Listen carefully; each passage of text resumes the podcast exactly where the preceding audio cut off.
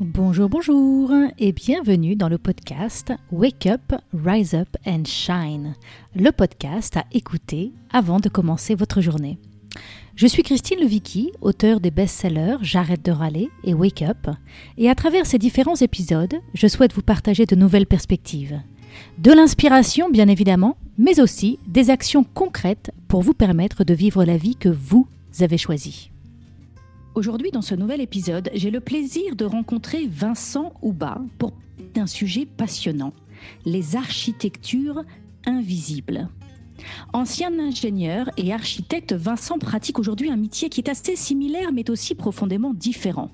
Il travaille aujourd'hui sur les architectures invisibles et tout ce qui nous permet de comprendre ce que l'inconscient génère dans le collectif et dans nos architectures relationnelles. Le talent de Vincent est d'établir des ponts entre l'architecture, la psychoanalyse et la gouvernance des sociétés.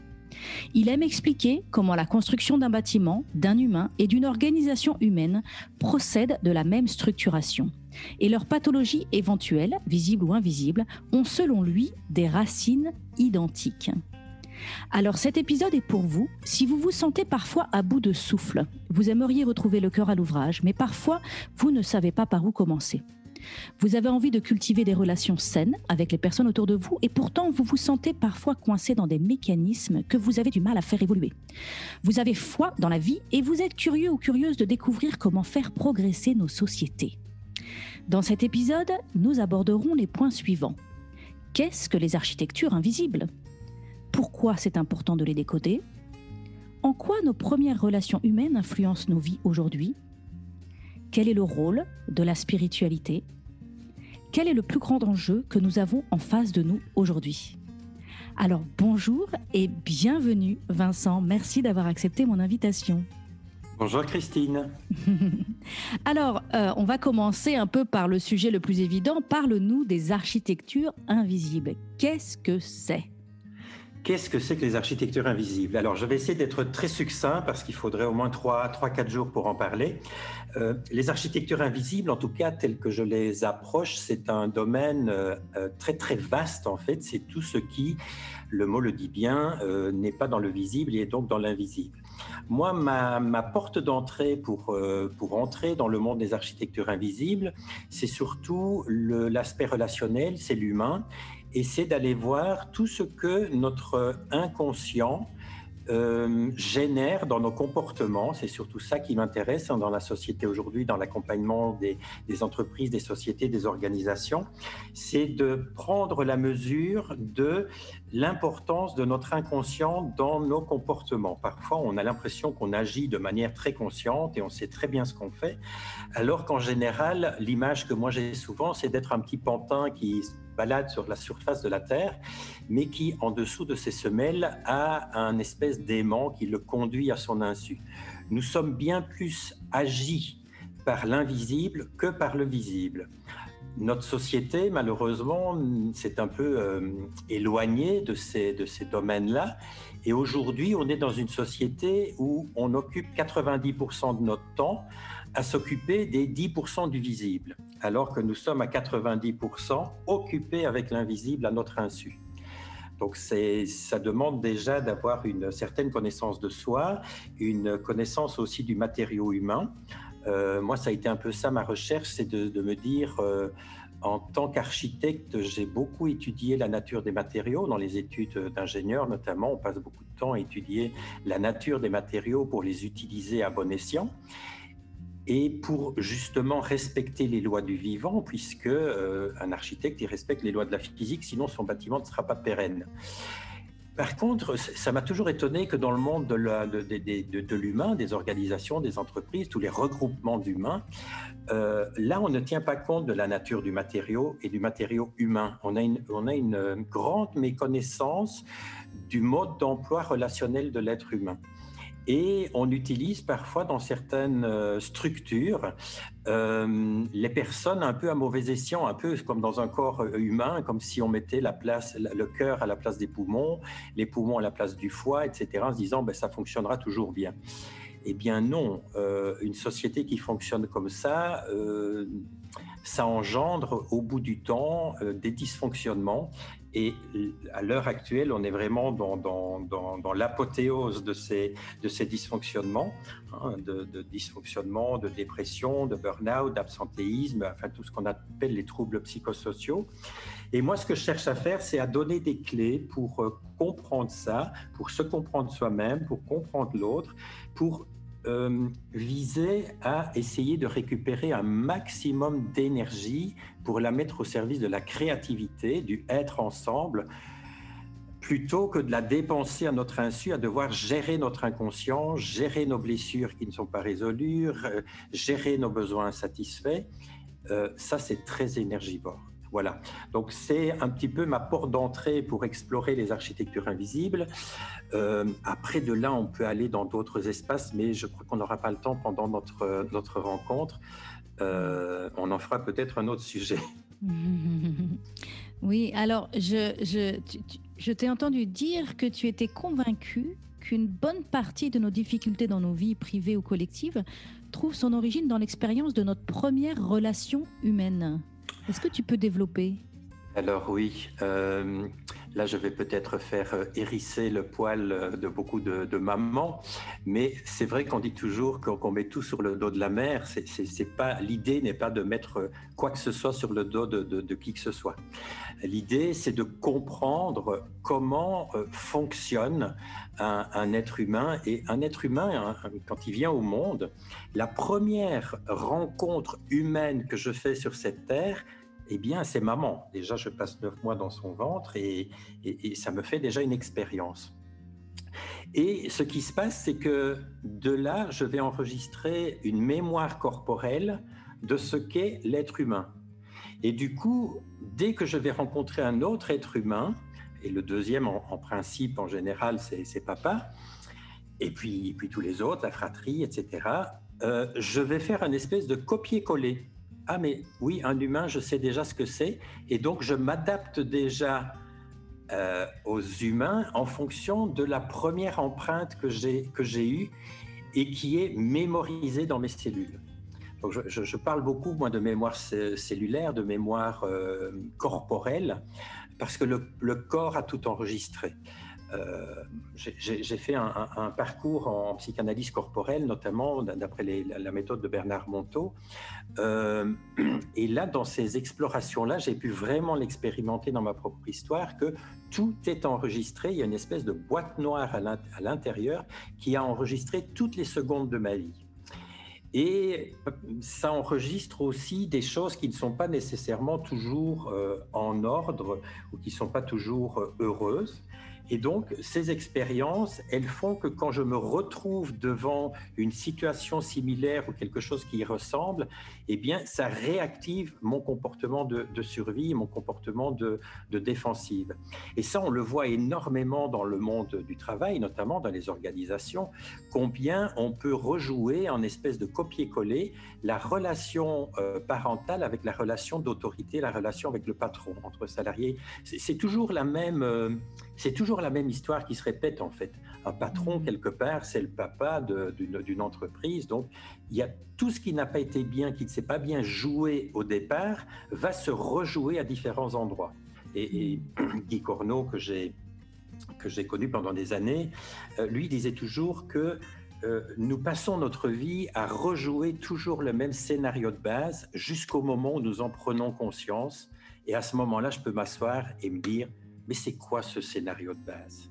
Et là, hmm. et là c'est le moment d'aller, de revenir à la source, d'aller rechercher cet enfant blessé quelque part, cet enfant un peu victime d'un système familial, sans accuser personne, parce que c'est comme ça, c'est, ça fait partie du mystère de la vie d'aller euh, libérer cet enfant euh, blessé, je vais dire en tout cas le reconnaître, le reconnaître comme victime, ce qui va déjà beaucoup l'apaiser, parce qu'il aurait eu de la reconnaissance. Et ensuite, c'est de pouvoir euh, le nourrir correctement pour que cet enfant à l'intérieur de nous puisse continuer à se développer relationnellement et affectivement en toute sécurité. Parce qu'il faut bien comprendre que les difficultés relationnelles que nous avons aujourd'hui en tant qu'adultes ne sont pas des problèmes d'adultes, ce sont des problèmes d'enfants intérieurs qui sont en, manque de reconnaissance, en blessure, etc. Et à notre insu, ce sont eux qui nous dirigent. Mm. Donc, peut être dans un corps physique adulte. Là, mon corps physique, il a continué à grandir. Par contre, bien souvent, et généralement, notre corps affectif, il s'est euh, un petit peu arrêté sur place et il s'est un peu figé. Et il y a un décalage entre euh, notre corps physique et notre corps euh, affectif et relationnel. Et c'est ce qui mm. explique que parfois, dans certaines situations, on n'ose pas dire des choses à certaines personnes, on n'ose pas dire non, on n'ose pas dire euh, sa vérité, alors qu'il y a vraiment, mais absolument aucun danger à le faire dans la situation. Par, contre, en, par contre, en mémoire corporelle, il y a un énorme danger qui est que si enfant, je n'avais pas développé des, des stratégies de survie, je serais, euh, j'aurais pris le risque de mourir ou de devenir fou. Donc j'ai dû tout faire pour ne pas me sentir seul, y compris mettre beaucoup de choses de ma vérité sur pause pour m'adapter à l'environnement et m'adapter soit en soumission, soit en rébellion. Oh là là, tu dis beaucoup de choses là, tu dis beaucoup de choses, beaucoup de choses. Donc, euh, euh, tu disais tout à l'heure que si je ne m'étais pas adapté, je me serais retrouvé en, soumission. Donc, comment tu as dit ça? Alors, quand, euh, quand je ne, si je ne m'adapte pas, si, si l'enfant s'il reste en contact avec ce qu'il vit, et à savoir que la majorité d'entre nous, ce que nous avons vécu, c'est que nous ne nous sommes pas sentis accueillis et aimés inconditionnellement nous avons eu des attentes sur nous. Tous les parents ont des attentes. Ils ont des attentes euh, conscientes, mais il y a aussi toutes les attentes inconscientes d'eux et de toutes les générations, parce que c'est toute une, c'est toute une tribu qui nous attend sur le, quai d'arrivée.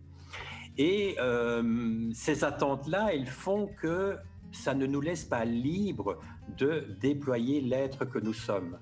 L'enfant, il peut pas prendre le risque d'être seul, puisqu'il n'est pas fini, il est dépendant, il peut pas prendre ce risque, sinon il meurt ou il devient fou. Et pour ne pas mourir ou devenir fou, ben nous avons euh, trouvé en nous des ressources, une partie de notre potentiel que nous avons surdéveloppé pour pouvoir nous adapter. Dans le système mm. familial, il y a toujours des places vacantes. Il y a toujours, euh, ben, moi j'ai pris la place du gentil garçon, brillant élève, mais ça pourrait très bien être le cancre, le rebelle, l'artiste dans une famille de notaires ou, ou, le, sérieux dans une famille de, de, de troubadours. Il y a toujours une espèce de place à prendre quelque part que je vais pouvoir occuper en surexploitant une partie de mon, de, mes, de mon potentiel mais aussi en mettant sur pause tout le reste de mon potentiel. Et je vais développer ce personnage de survie qui a au moins l'impression d'être vu parce qu'à cet endroit-là, il attire l'attention. Hmm. En, étant, en étant gentil avec maman, ben maman, elle, voilà, elle me voyait. J'ai cru qu'elle me voyait, ben non, elle a vu ma gentillesse, elle n'a pas vu qui j'étais. Hmm. Mais ça m'a suffi pour survivre. Et pour survivre, vraiment, on se contente de miettes. Et finalement, on développe un personnage de survie qui est très euh, qui, prend du temps à construire, puisqu'on met quand même 21 années, hein, ce sont des cycles de 3 x 7, 21 années pour se, se, construire, construire ses corps. Et donc en 21 ans, euh, j'ai le temps de prendre racine dans ce personnage de survie et d'en arriver, quand euh, on me demande qui je suis, ben, je sors mon CV, je sors tout ce mmh. que je sais faire. Mais répondre à la question qui suis-je, c'est très difficile, parce mmh. que je, je me suis perdu de vue. Hmm. Et, ça, la vie s'en charge parce qu'il y a la crise de la quarantaine qui viendra pour remettre un peu les pendules à l'heure. Ah ok, donc à, 40 ans, c'est là où on a envie de faire le point. Et c'est là en fait où peut-être on a envie de faire le travail que tu proposes sur les architectures invisibles, de, chercher à, à, déceler ce qui nous contrôle, ce qui nous ce, qui, ce qui agit en nous, comme tu disais tout à l'heure, de déceler ce qui agit en nous peut-être de manière inconsciente pour pouvoir euh, le, le, passer dans la conscience en fait. Voilà, c'est ça, le passer dans la conscience, déjà se, prendre conscience, parce que généralement, vers ces âges-là, alors c'est très fluctuant aujourd'hui, hein, parce que tu as des jeunes à 25 ans qui font déjà leur crise de la quarantaine aujourd'hui. Mais en principe, c'est sur le 42, c'est de nouveau des cycles de 3 x 7. Sur le 42, il y a un passage où j'ai construit de 21 à 42 toute ma, place dans le monde, c'est toute ma, ma vie sociale, c'est tout l'ego, hein, c'est ma place dans le monde, mon métier, ma carrière, ma maison, mon couple, l'argent, etc. Et puis, il arrive une espèce de, de, un petit vague à l'âme comme ça qui j'ai tout pour être heureux, mais tiens, il y a une petite insatisfaction.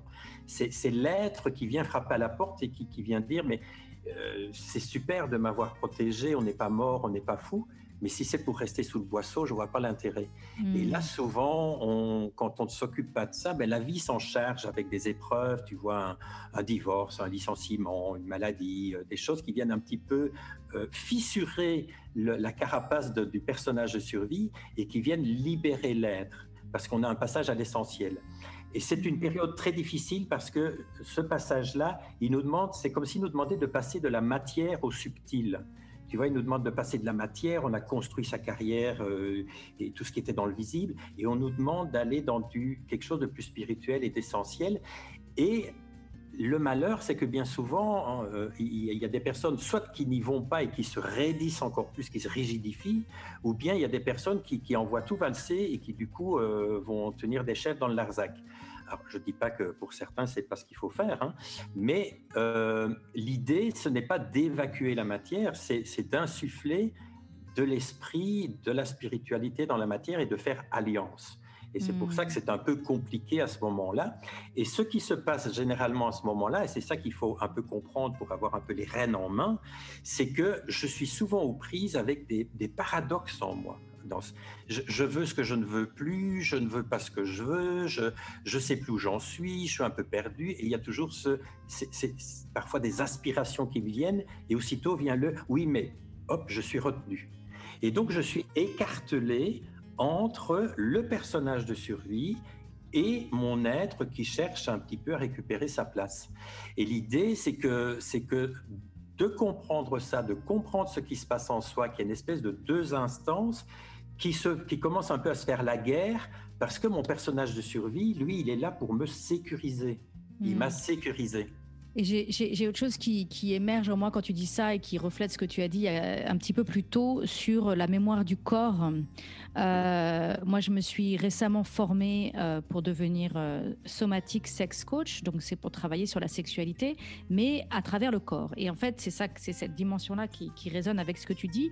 Tu disais tout à l'heure que le corps a tout enregistré. Et moi, j'ai remarqué que euh, souvent, on travaille euh, en développement, dans le domaine du développement personnel, on travaille beaucoup sur le mindset, on travaille beaucoup mmh. sur nos croyances, on travaille mmh. beaucoup sur notre vision de la vie.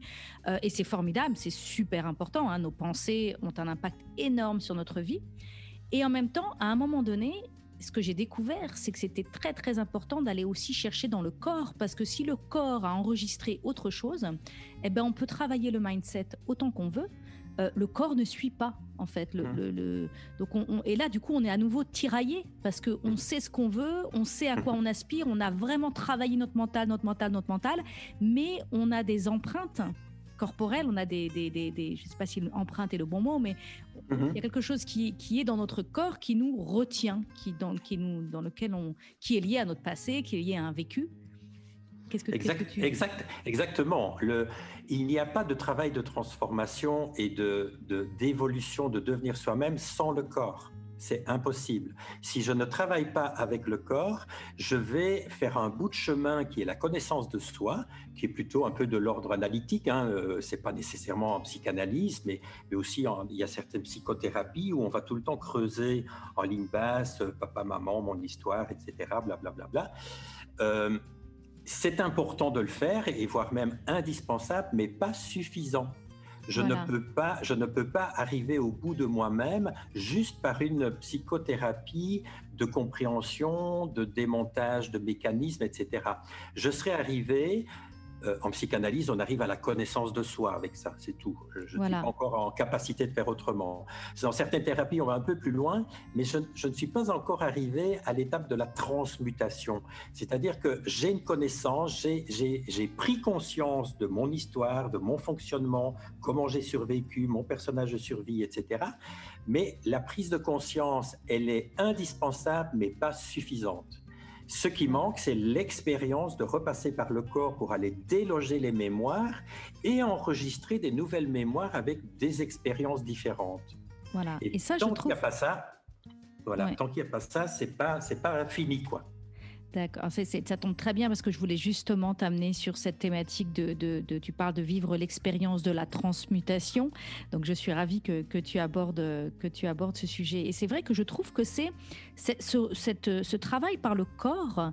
J'ai l'impression en tout cas dans le domaine du développement personnel, que c'est relativement nouveau. Et en fait, j'ai l'impression que notre société euh, s'est construite ces, dernières années et peut-être ce dernier siècle énormément sur le mental et sur l'intellect et sur les savoirs et sur les connaissances et sur la compréhension intellectuelle. Et on a peut-être mis un peu de côté le corps en se disant ça c'est un peu des mhm. frivolités, c'est un peu euh, quand on a le temps, c'est du domaine du bien-être, c'est pas du domaine euh, de la santé ou de la ou de la mhm. performance. Et, et, je vois notamment, moi j'accompagne énormément de femmes aussi euh, qui se sont aussi beaucoup détachées de leur corps parce qu'elles ont une pression sociétale tellement énorme sur à quoi leur corps doit ressembler que c'est tellement impossible et compliqué que ben, finalement on se dit bon je vais me concentrer à être intelligente, ça sera déjà très bien pour être aimée et, et peut-être plus facile en tout cas. Euh, et donc il y a un espèce de, on se coupe en fait. Moi ce que je remarque, c'est beaucoup de personnes et c'est vrai aussi pour les hommes, beaucoup de personnes sont coupées de leur corps. Euh, détachées en fait et, n'arrivent pas à lire et à entendre et à ressentir et à travailler cette, euh, cette dimension, la dimension corporelle. Exactement, et pourtant c'est indispensable parce que c'est là que se loge la vie. C'est dans le vivant. Je peux, pas, je peux pas travailler sans le vivant. C'est aussi un peu culturel. Moi, j'ai un peu vu ça quand j'ai quitté la Belgique en 2012 pour aller m'installer à Paris. Euh, j'ai découvert un, peu une autre culture, alors que je me disais, euh, il y a juste 300 km, on parle la même langue, ça va être pareil. Euh, mais pas du tout. C'est vrai qu'en France, on est un petit peu plus dans, le, dans la tête, la réflexion, le débat, l'analyse, etc.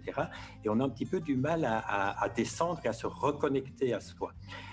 en Belgique, on est, en fait, les Belges sont plus proches des Québécois, en fait, euh, dans ce sens-là, qui sont, qui sont déjà plus proches d'une une certaine proximité avec une présence à soi, une, euh, quelque chose qui est moins dans, la, moins dans la tête, comme tu dis, effectivement.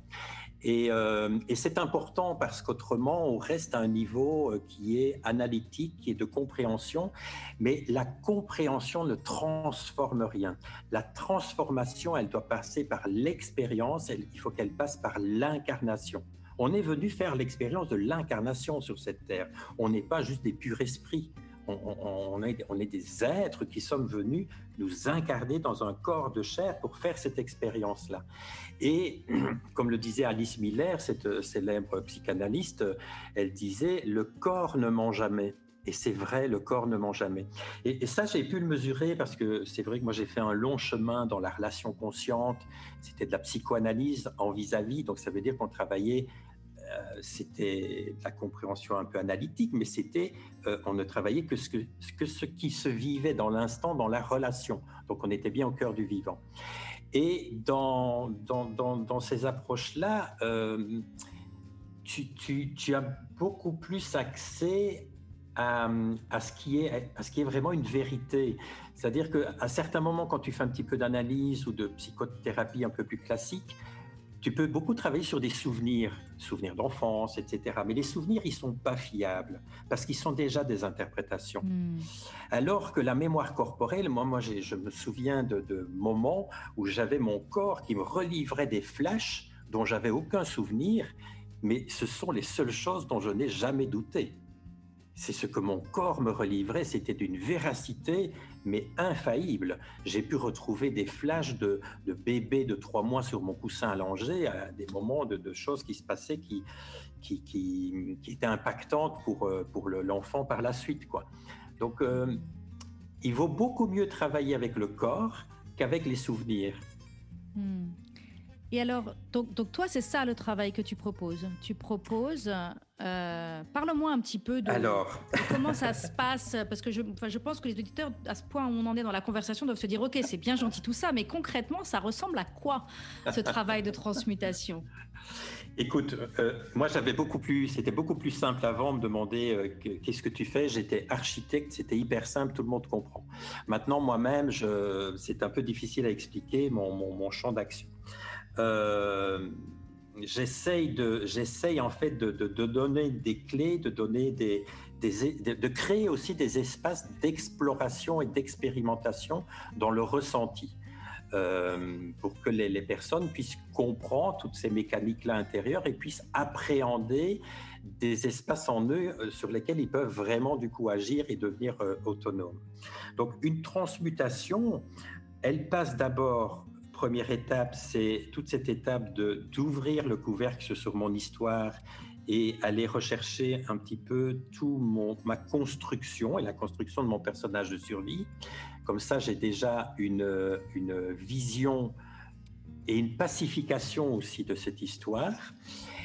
Et à ce moment-là, quand cette histoire elle est bien, elle a bien été accueillie, j'ai eu un témoin pour, pour ce vécu, pour cette construction, etc., je vais pouvoir passer à l'étape de la transmutation qui est de d'entrer en relation, un peu comme si mon thérapeute, tout à coup, je changeais sa fonction et je vais lui demander d'être le parent de remplacement et le bon parent de qui je vais pouvoir recevoir ce qui va me permettre de grandir et de devenir qui je suis. Donc la transmutation, elle demande de euh, faire une expérience qui est totalement dans une nouvelle histoire qui n'a plus rien à voir avec mon ancienne histoire et qui va me permettre de déloger la mémoire de l'ancienne histoire. Hmm. Alors, mon ancienne histoire, elle va toujours se réveiller à des, moments où on est impacté, je suis sensible à certaines choses. Mais ce qui va pouvoir survenir, c'est que ça ne sera plus actif je vais avoir des choses qui se réveillent, mais ce n'est plus ça qui me fait agir. C'est-à-dire qu'il y a un moment donné dans la transmutation, quand j'ai suffisamment nourri un, nouvel espace et que j'ai suffisamment nourri cet enfant qui doit grandir affectivement, je vais pouvoir être en capacité de choisir de ne plus avoir recours à mes anciennes stratégies de survie. Tu vois, par exemple, euh, si, je prends un exemple, euh, moi, pour ne pas me sentir seul, ben, j'étais gentil. Donc je suis gentil, je suis gentil, je suis gentil. C'est pas possible d'être gentil tout le temps. Euh, il y a des mhm. moments où on n'est pas disponible pour être gentil. Et donc, oui, voilà, je, je, je, donne, je donne, je donne, je donne. Et parfois dans des situations relationnelles un peu euh, euh, qui sont un peu insécurisantes, ben, je vais être super gentil avec la personne, ce qui n'est pas juste. Et donc, je peux très bien sentir qu'à un moment donné, ah tiens, je vais être un peu, je suis dans un nouvel environnement, je suis un peu en insécurité. Je sens cette stratégie qui pourrait revenir de, ah, je vais euh, me mettre au service de tout le monde, je vais être hyper gentil. Mais plus je vais repérer ce scénario-là et plus je vais l'avoir nourri autrement, je vais pouvoir le voir, le reconnaître et choisir de ne plus y aller. Oui, je, dis souvent, c'est un peu l'idée de, de, réfléchir à pourquoi j'agis, en fait, c'est vraiment ça. Pourquoi j'agis? Donc, par exemple, pourquoi est-ce que je suis gentil? Est-ce que je suis gentil? Parce que j'ai vraiment envie d'être gentil dans le moment et c'est vraiment mon énergie du moment et, voilà. Et on va pas se retenir d'être gentil quand on a super envie d'être gentil et qu'on est inspiré à être gentil dans le moment. Donc euh, ce qui m'agit là, ce qui c'est un réel désir d'être gentil. Ou est-ce que je suis en train d'agir par manque en fait, manque d'amour, manque de reconnaissance, manque de visibilité. Donc est-ce que ce sont les peurs, les manques et les limitations effectivement donc liées à peut-être un souvenir d'enfance ou à un vécu ou à une architecture invisible qui font que là j'agis? Euh, et est-ce que j'agis pour les bonnes raisons du coup? Voilà, c'est ça, c'est la bonne question à se poser. C'est quel est le besoin que j'essaye de nourrir en moi avec la stratégie que je suis en train d'utiliser, avec le comportement que j'ai? Tous mes comportements, à chaque instant, tout comportement cherche à nourrir un besoin en moi. Et tant que je n'identifie pas ces besoins, ben je vais m'accrocher aux stratégies plus qu'aux besoins. Et je pourrais même être monostratégique ma seule stratégie, c'est de, c'est d'être euh, super gentil et serviable et corvéable à merci. Et je n'en cherche pas une autre parce que tant que je n'ai pas vu le besoin que ça, ça, nourrissait derrière, je ne peux pas changer de stratégie. Alors, à tout moment, on est en train de nourrir des besoins. Il faut savoir qu'il y a quand même certains besoins très spécifiques qui sont des besoins qui auraient dû être nourris d'une manière très particulière dans l'enfance pour être déjà suffisamment comblés et notamment c'est accueil inconditionnel, amour inconditionnel, qui fait que je me serais senti aimé tel que je suis, accueilli tel que je suis, ce qui fait que je n'ai rien à changer à qui je suis. Je hmm. n'ai rien à adapter, je n'ai rien à, à, prouver, à justifier, etc. Si j'avais pu vivre ça, je serais déjà installé dans une reconnaissance. C'est-à-dire, j'aurais eu, dans cet accueil, j'aurais eu le témoin dont j'ai besoin dans ma vie. Tu sais, il y a, c'est une chose que, je, nomme souvent cette histoire de, validation, en fait, de, ce fameux besoin de reconnaissance et le fameux ego dont on parle comme d'un truc péjoratif. Euh, il y a le bon ego et puis en même temps, l'ego qui pose question, c'est celui qui cherche à récupérer le manque de reconnaissance du début. Hmm. C'est normal que j'ai besoin, par exemple, de reconnaissance de mon patron. C'est juste légitime. Mais si j'ai un besoin de reconnaissance qui est disproportionné par rapport à la situation que je suis en train de vivre avec lui, là, ça pose question, parce que ce n'est pas mon patron de venir combler le manque de reconnaissance de mon père, par exemple. Et tout ça, c'est important à comprendre dans le monde de l'entreprise, dans le monde des organisations, parce qu'on ne se rend pas compte de l'énergie qu'on consomme à ça et qui, du coup, n'est pas disponible pour faire ce qu'on a à faire ensemble, qui est de jouer, créer, euh, et, créer, et créer du, bonus à la vie, en fait. Hmm. Et donc, les, besoins là qu'on touche avec ça, ce sont des besoins effectivement souvent de reconnaissance. Je ne me suis pas senti reconnu tel que j'étais, et du coup, je vais soit dans la soumission, euh, toujours me soumettre, être gentil, etc. Et comme ça, je serai, j'ai l'illusion que je serai enfin vu et reconnu. Ou bien, moi, je vais me rebeller et comme ça, tout le monde va me voir et je vais n'en faire qu'à ma tête et, comme ça, je suis sécurisé qu'on va me voir. Hmm. Mais tout ça, ce sont des comportements qu'on a développés pour chercher à remplacer le manque de sécurité affective du départ. Et donc, on a créé de la sécurisation qui n'est pas de la sécurité. Et ce qui m'a mm. permis de survivre, c'est un des, c'est un des éléments des, lois du vivant, c'est que ce qui m'a permis de survivre, un beau matin va commencer à m'empêcher de vivre. Mm. Hein? Alors, on, arrive un petit peu à la fin de cet épisode, Vincent, mais j'ai envie de te lancer quand même quelques minutes sur euh, ta vision de la société aujourd'hui. On est quand même bien chamboulé hein, euh, en ce moment, ça remue dans tous les sens. Et je suis curieuse de savoir, au regard de, cette architecture invisible, c'est quoi pour toi l'enjeu, euh, l'espoir, le challenge euh, que nous avons en face de nous euh, aujourd'hui? Eh bien, pour moi, l'enjeu, il est très, très, très clair et il se résume en une petite phrase. C'est plonger en vous. Plonger en vous, ça veut dire retourner à votre nature. Ce n'est pas dans ma tête quelle est ma nature. Ce n'est pas là que je vais trouver le vivant. Alors, je ne veux pas dire qu'il ne faut, pas réfléchir et qu'il ne faut pas euh, euh, avoir une, certaine vie intellectuelle, hein. mais si elle est déconnectée du vivant, elle flotte en l'air et elle n'a pas. C'est, ça qui crée tous les dysfonctionnements de ce monde, l'écologie catastrophique, etc. L'écologie ne devrait pas être un sujet ça ne devrait pas être un sujet. Si, nous étions restés connectés au vivant et à notre place dans l'écosystème, ben, l'écologie, on la vivrait tout simplement, ça s'appellerait la vie. Mais comme l'humain, il s'est déconnecté de ça, il a un gros travail à faire pour se reconnecter. Et pour moi, plus que de s'occuper de la Terre, du climat, etc., c'est là qu'elle est l'urgence. Si je m'occupe de ça, si je m'occupe de la vie en moi, la vie prendra soin de moi et si je m'occupe de la vie en moi, ça ne pourra jamais se retourner ni contre moi ni contre l'écosystème puisque je serai en phase avec la nature. Hmm. Et pour moi, ça c'est l'enjeu des enjeux. Et, de toute façon, on n'a pas le choix. Et de toute façon, qu'on y aille ou qu'on n'y aille pas, la vie, elle va y aller. C'est ce qui est en train de se passer. Hein. C'est euh, une époque qui est fabuleuse tout en étant très difficile et c'est pas fini. Euh, on va passer par des moments très compliqués, donc ça c'est pas très heureux, mais c'est nécessaire. C'est vraiment des, moments de croissance. Là, il y a un monde qui est vraiment qui se termine.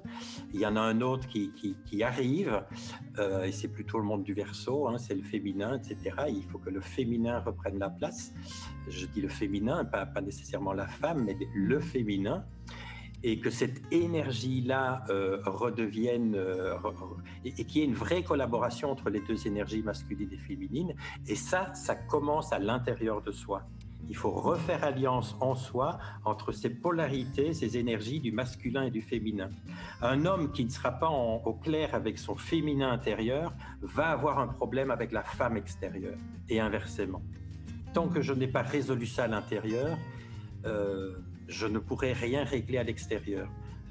La, Terre ne nous demande pas qu'on s'occupe d'elle. Elle, a tout ce qu'il faut pour, pour, trouver son chemin. Elle demande juste que nous restions à notre place. Oui. Et que nous nous occupions de nous. De notre place dans l'écosystème. Voilà.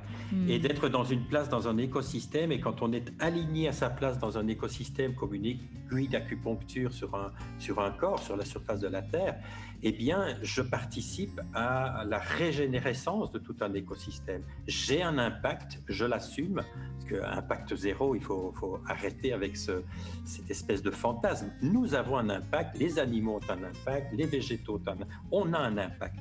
Mais ce qu'il faut, c'est que notre impact fonctionne dans tout un écosystème de, manière à ce que notre impact ne soit pas démesuré et ne soit pas à notre service unique, mais juste qu'on se serve de ce dont on a besoin pour pouvoir être au service aussi.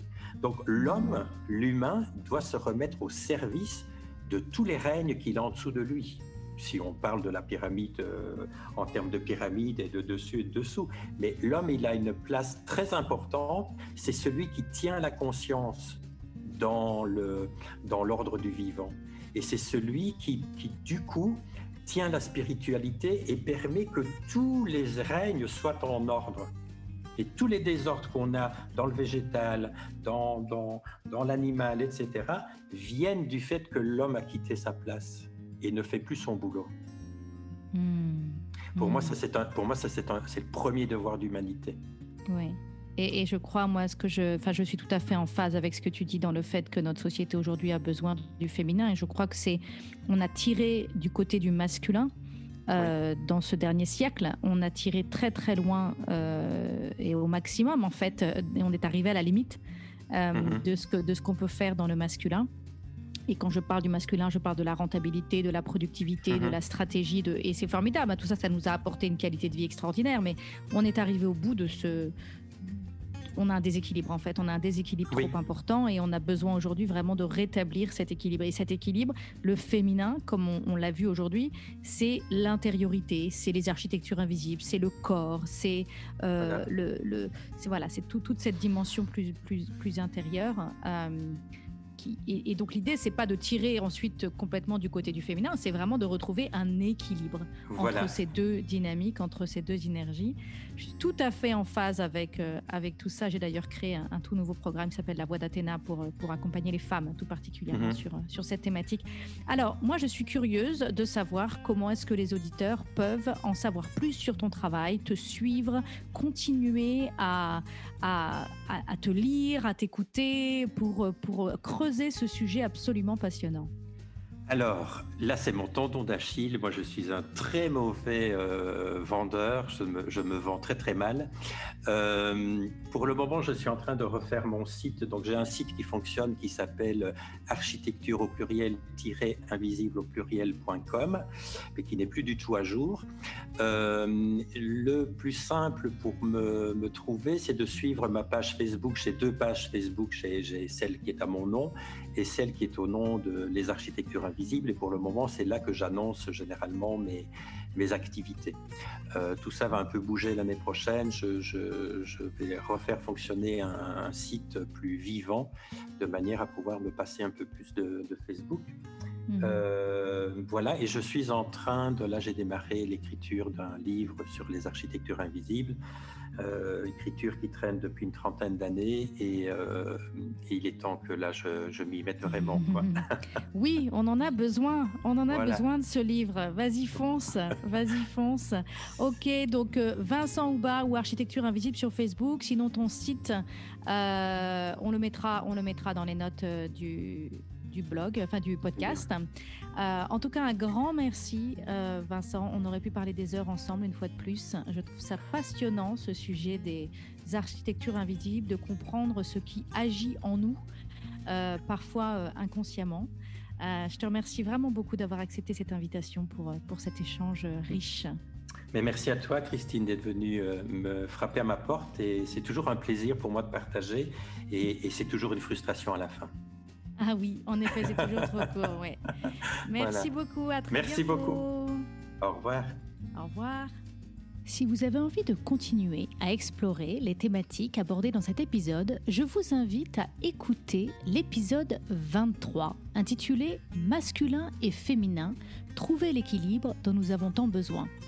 Et aussi l'épisode 29 Comment grandir de ce qui nous fait souffrir.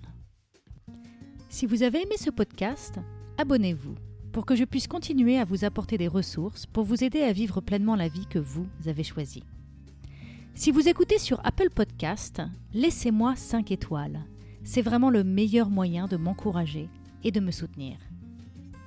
Et si vous avez envie d'aller plus loin, j'ai créé pour vous un programme vidéo gratuit sur 5 jours pour vous aider à ne plus vivre votre vie à moitié endormie. Vous pourrez le trouver sur mon site internet www.christinelevicki.com. À bientôt pour un autre épisode à écouter avant de commencer votre journée.